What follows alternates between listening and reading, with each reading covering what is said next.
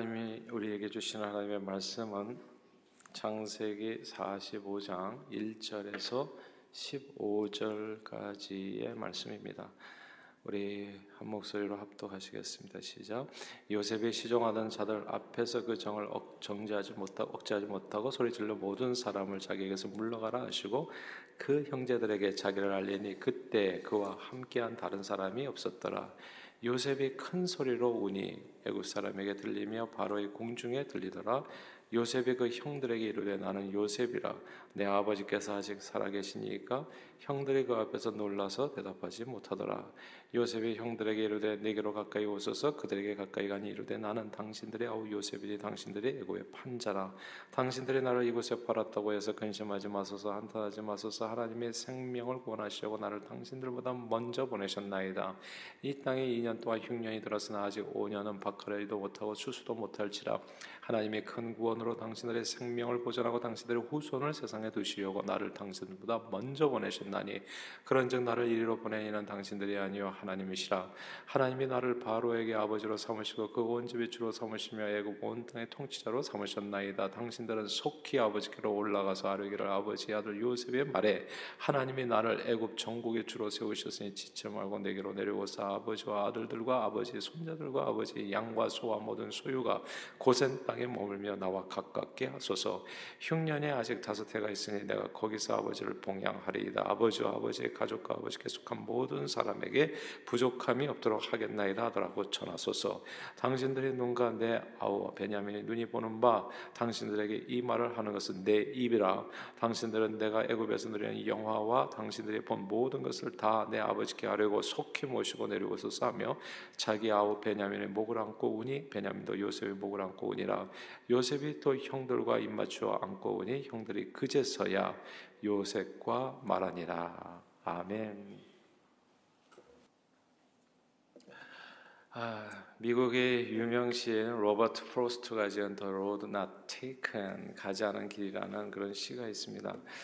단풍 든 숲속에 두 갈래 길이 있었지요. 나는 두 길을 다 가지 못하는 것을 아쉬워하면서 똑같이 아름다운 한쪽 길을 택했습니다. 이제 이렇게 시작되는 시인데 아, 만약 그때 다른 길을 택했더라면 내 인생이 얼마나 달라졌을까, 어떻게 달라졌을까 생각해 보는 내용입니다. 인생은 늘 선택의 연속이라는 거죠. 그 가운데 선택하지 않은 길을 택했다면 하고 언제나 후회하며 한숨 지며 살 수밖에 없는 아, 그런 모습이라는 겁니다. 오늘 오는 11월 대통령 선거가 미국에 있습니다. 공화당의 트럼프 대통령, 민주당의 바이든 대통령. 인생은 항상 선택의 순간의 기로에 놓이게 되죠. 누구를 선택해야 될까요? 어떤 분은 이제 민주당 대통령이 되면 안 된다고 하시는 분들이 계시고요. 다른 분은 트럼프 대통령이 되면 미국을 떠나고 싶다고도 얘기합니다. 여러분들은 누구를 염두에 두시나요? 이제 얼마 안 남았는데 때로 순간의 선택이 평생을 좌우할 수도 있기 때문에 모두 신중하게 잘 선택하려고 애를 씁니다. 혹시라도 내가 잘못된 선택을 해서 고생하지 않을까 걱정하는 겁니다. 그러나 그러나 누구를 선택하든지 또 무엇을 선택하든지 숲속에 난 두 갈래 길에서 어느 쪽 인생길을 택하든 그 모든 선택 가운데 한숨 쉬면서 일희일비할 필요 없이 어떤 선택을 하든 언제나 모든 것이 합력하여 선을 이루는 길이 있습니다. 오늘 본문은 그 얘기예요. 다 함께 4절, 5절 말씀 같이 읽겠습니다. 4절과 5절 한번 읽어볼까요? 시작. 요셉이 형들에게 이르되 내게로 가까이 오소서 그들이 가까이 가니 이르되 나는 당신들의 아우 요셉이니 당신들의 애굽의 판자라 당신들이 나를 이곳에 팔았다고 해서 근심하지 마소서 한탄하지 마소서 하나님의 생명을 구원하시려고 나를 당신들보다 먼저 보내셨나이다. 아멘. 이 4절 5절 여기서요 4절에 나는 당신들의 애굽의 판자 그리고 5절 당신들이 나를 애굽에 팔았다. 그런데 역시 5절 하나님이 나를 이곳에 먼저 보냈다. 이 구절을 주목할 필요가 있어요. 이 문장 속에 우리 인생에 관한 놀라운 인생 선택에 관한 놀라운 비밀이 어, 담겨 있습니다. 이 문장의 주어들이 중요해요. 나는이라고 하는 주어가 나오고 당신들이라는 주어가 나오고 그다음에 세 번째는 하나님이라는 주어에 나옵니다. 이 주어가 어떻게 되느냐에 따라서 서술어가 달라져요. 이게 이제 인생의 비밀인데 첫 번째 나는이라는 내가 주어가 되잖아요. 내가 주어가 되면 서술어가 이렇게 변합니다. 당신들 때문에 애굽에 팔린 자입니다. 이렇게 돼요. 인생이. 근데 이게 다 진실이에요. 이는 팩트를 가지고 얘기하는 거예요. 나는이라고 하는 내가 주어가 되면 내 인생의 서술어가 달라집니다. 애굽에 팔린 자 당신들 때문에 이렇게 인생이 풀어지게 되면 당신들 형제들에 대한 원한으로 나 요셉은 일평생 이를 부득부득 깔면서 살 수밖에 없습니다. 원수는 외나무 다리에서 만나듯이 이제 서로 잘 만났는데 각오하십시오라는 내용이 되는 겁니다. 이렇게 인생 원수 갚듯이 사는 사람들이 있어요 세상에 정말. 근데 내가 주어가 되잖아요. 그럼 인생이 딱 원수 갚듯이 살게 됩니다. 아, 뭐 어떻게 살든지 상관없이 아주 비슷해져요. 두 번째, 당신들이라고 당신들이 주어가 된 문장에서는 나를 애굽에 팔았다라는 서술어가 이어집니다. 당신들이라고 형제들이 주어가 되면 다른 사람들이요. 그러면 동생을 애굽에 판 죄로 인해서 평생 죄책감에 시달며 살 수밖에 없게 됩니다. 형제들의 동생을 애굽에 판 것은 사실 일생일 때 잘못된 선택이었다는 내용이 되는 거죠. 네 잘못, 네 잘못된 선택으로 인해서 얼마나 많은 사람들이 고통을 받는지 한번 봐라. 이제 이렇게 되는 겁니다. 인생 늘 죄책감을 주고받으면서 시달리며 사는 사람들이 있어요. 남 원망하면서 사는 사람들이 있습니다. 대통령 때문이다. 이건 누구 때문이다. 뭐 과거에 4대강 어, 보를 만들었기 때문이다. 이게 주어가 잘못되면요. 그럼 서술어가 늘 그렇게 되어져요. 예, 그러니까 그렇게 될 수밖에 없어요. 왜냐하면 시작이 그렇거든요. 그렇게 명제를 잡았기 때문에 결론은 좋은 게 나올 수가 없어요. 근데 놀라운 문장은 오늘 본문에서 세 번째예요. 하나님이라고 이렇게 내 인생의 주어를 바꾸는 겁니다. 하나님이라고 내 인생의 주어를 하나님으로 삼게 되잖아요. 아, 그러면 놀랍게 서술어가 달라져요. 하나님을 내 인생의 주어로 삼는 순간 마치 어떤 매직처럼 누가 뭘 잘했고 잘못했고가 아니라 또한 누구를 팔고 팔리고가 아니라 하나님이 생명을 구원하시려고 나를 먼저 보내셨다. 이렇게 멋지게 인생이 풀어집니다. 저는 예수 믿는 게 이렇게 좋은 줄 몰랐어요. 정말 어렸을 때부터 교육 제대로 해야 된다 생각해요. 뭐 한국에서 진짜 일도 모르는 사람들이 기독교에 대해서 함부로 얘기해요. 교회 다니는 사람들 때문에 얘기한다 생각해요.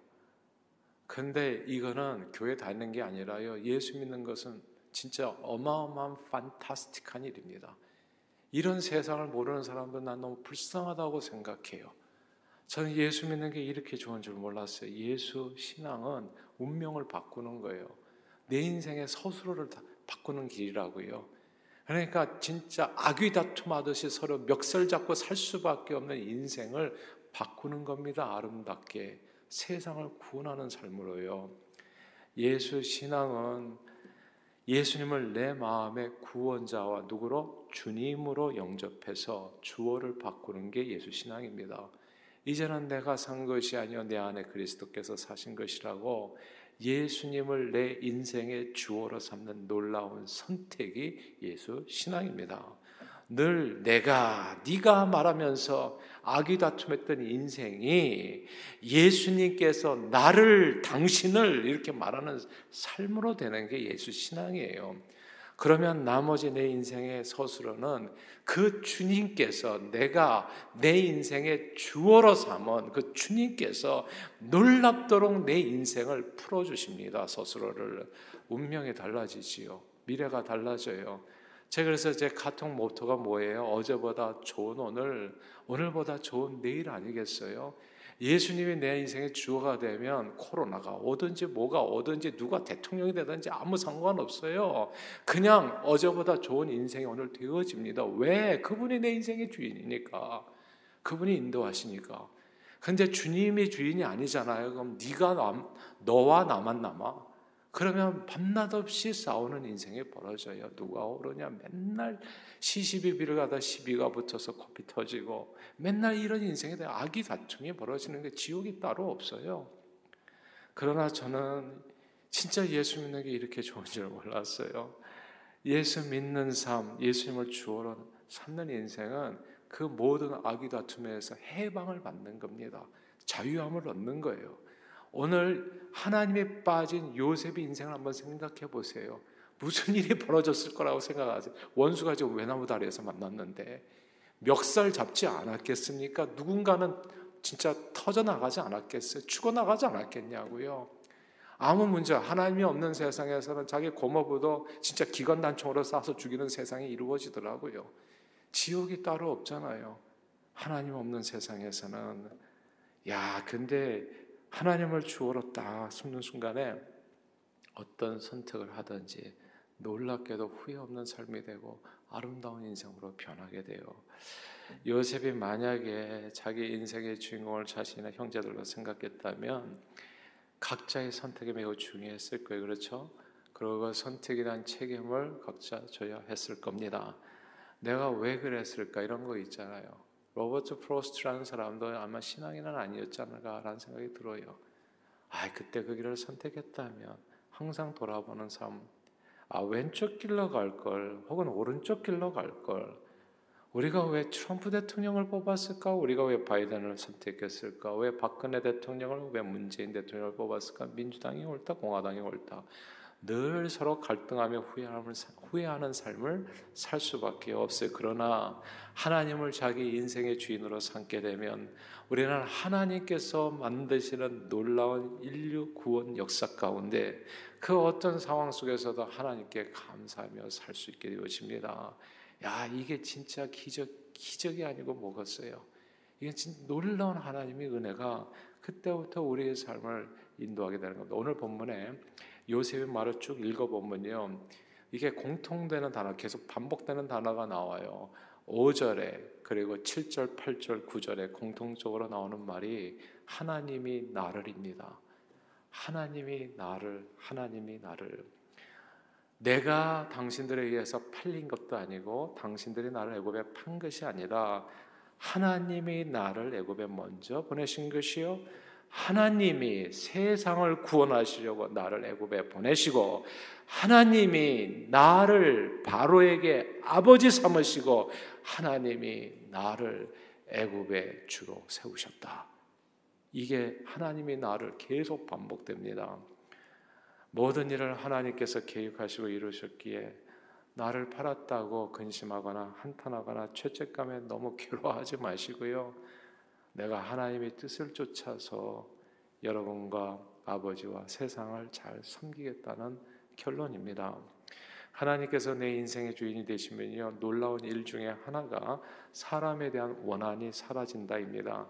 하나님의 내 인생의 주인이 아닐 때에는 늘 무엇 때문에 누구 때문에라고 주변 환경을 불평하고 누군가를 원망하고 괴로워하고 시험받고 갈등하지만 하나님을 주인 삼으면 이 모두가 누구 때문에 무엇 때문에가 아니라 하나님의 주권 아래 이루어지는 하나님의 구원 역사임을 깨닫게 돼요.